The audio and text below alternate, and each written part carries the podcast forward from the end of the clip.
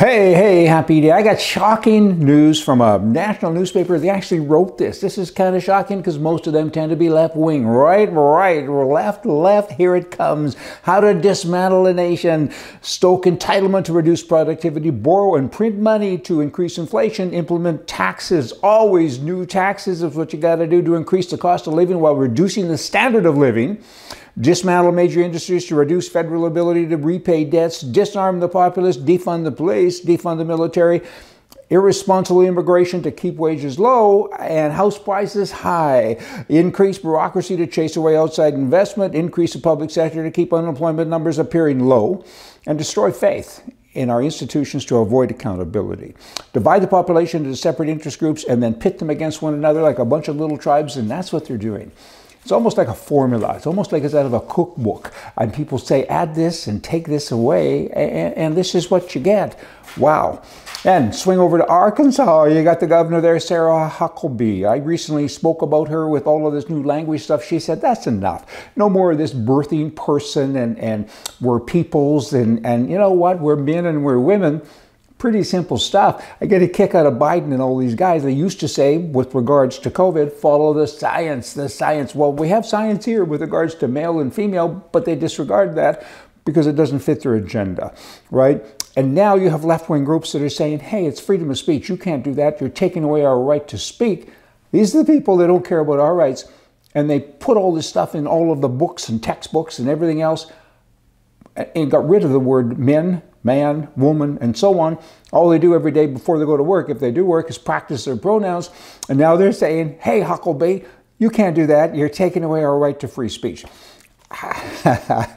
okay, I, I, we should take away more than that from you, you bunch of goons. Ah, hey, hey, here we got pricing with regards to Canada and the U.S. Canada and the U.S. are interesting neighbors.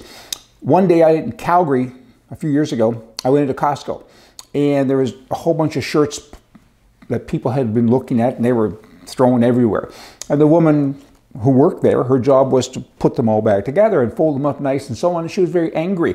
People are pigs, she said. okay. And actually, she said, men are pigs. And I'm a man, I'm standing there. I've been a man a long time, actually, and I'm standing there with all of, you know, the men's clothes stuff. And we got on a plane, we left, and we flew to uh, Los Angeles, went into a Costco there, same day. Same scenario, bunch of shirts all torn up and laying all over. And I talked to the lady who worked at Costco. I said, men are pigs, eh? I thought I'd kind of play on what happened in Canada. She said, who cares? She said, I have a job. I'm ever glad. She was happy because that was her job and she had employment, right? Just a point.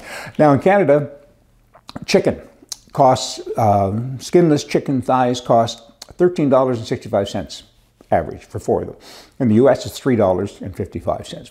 Quite a difference, right? Why is that? That's because of supply management and because of dumbness overall. Uh, supply management restricts the number of chickens that you're allowed to have, and certainly restricts the import of, of food goods.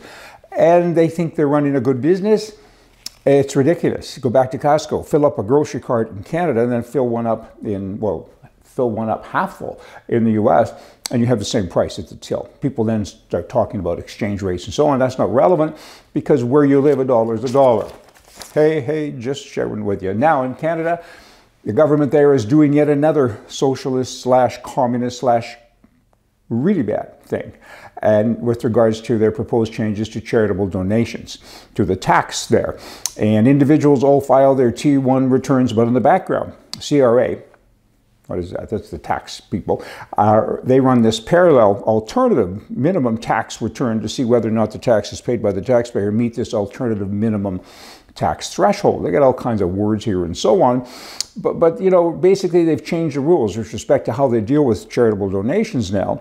And the basic idea with this is the taxpayers can no longer use, after 2023, the charitable giving to wipe out their tax bill, like so many do. It's good for charities. Now charities are going to have a real problem, right? Because now what? The government is basically saying instead of giving your money to the charities, you have to give it to us. That's what they're saying. You have to give it to us directly, and you can't help anymore. You can help, but it's going to cost you money. They're hurting the charitable places. And I guess they're really trying to make the charities dependent on the government. That's what socialist governments do. You need money, we'll give you money. They always want to give back to that opening stuff there about what they do. They want to dismantle everything that we do. And if I have a suggestion for you ever with regards to charitable donations, make them in 2023 if you live in Canada.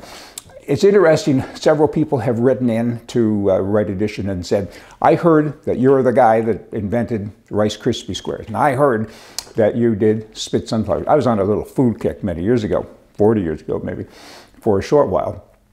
And I've had people write in and say, it's not true, you didn't do this and you didn't do that. It's true. Here's Spitz, that's the original packaging that we did probably close to 40 years ago. And Sunflower, Sunflower did those two, but we'll get on to uh, uh, Rice Krispie Squares. Rice Krispie Squares is kind of interesting. I did it under a, a cookbook brand name. And I personally crafted the machine. I had all kinds of engineers there and, and mechanics and made this machine to, to make them into squares, Rice Krispies.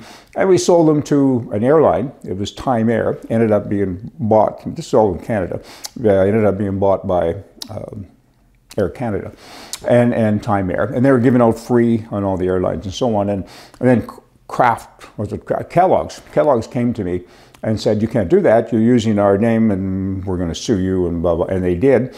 And we settled on the courthouse steps and, and he had, the representative had a check in each pocket and we didn't like that one, so we took that one. In any event, that was that. Just sharing with you, hey, who would have known?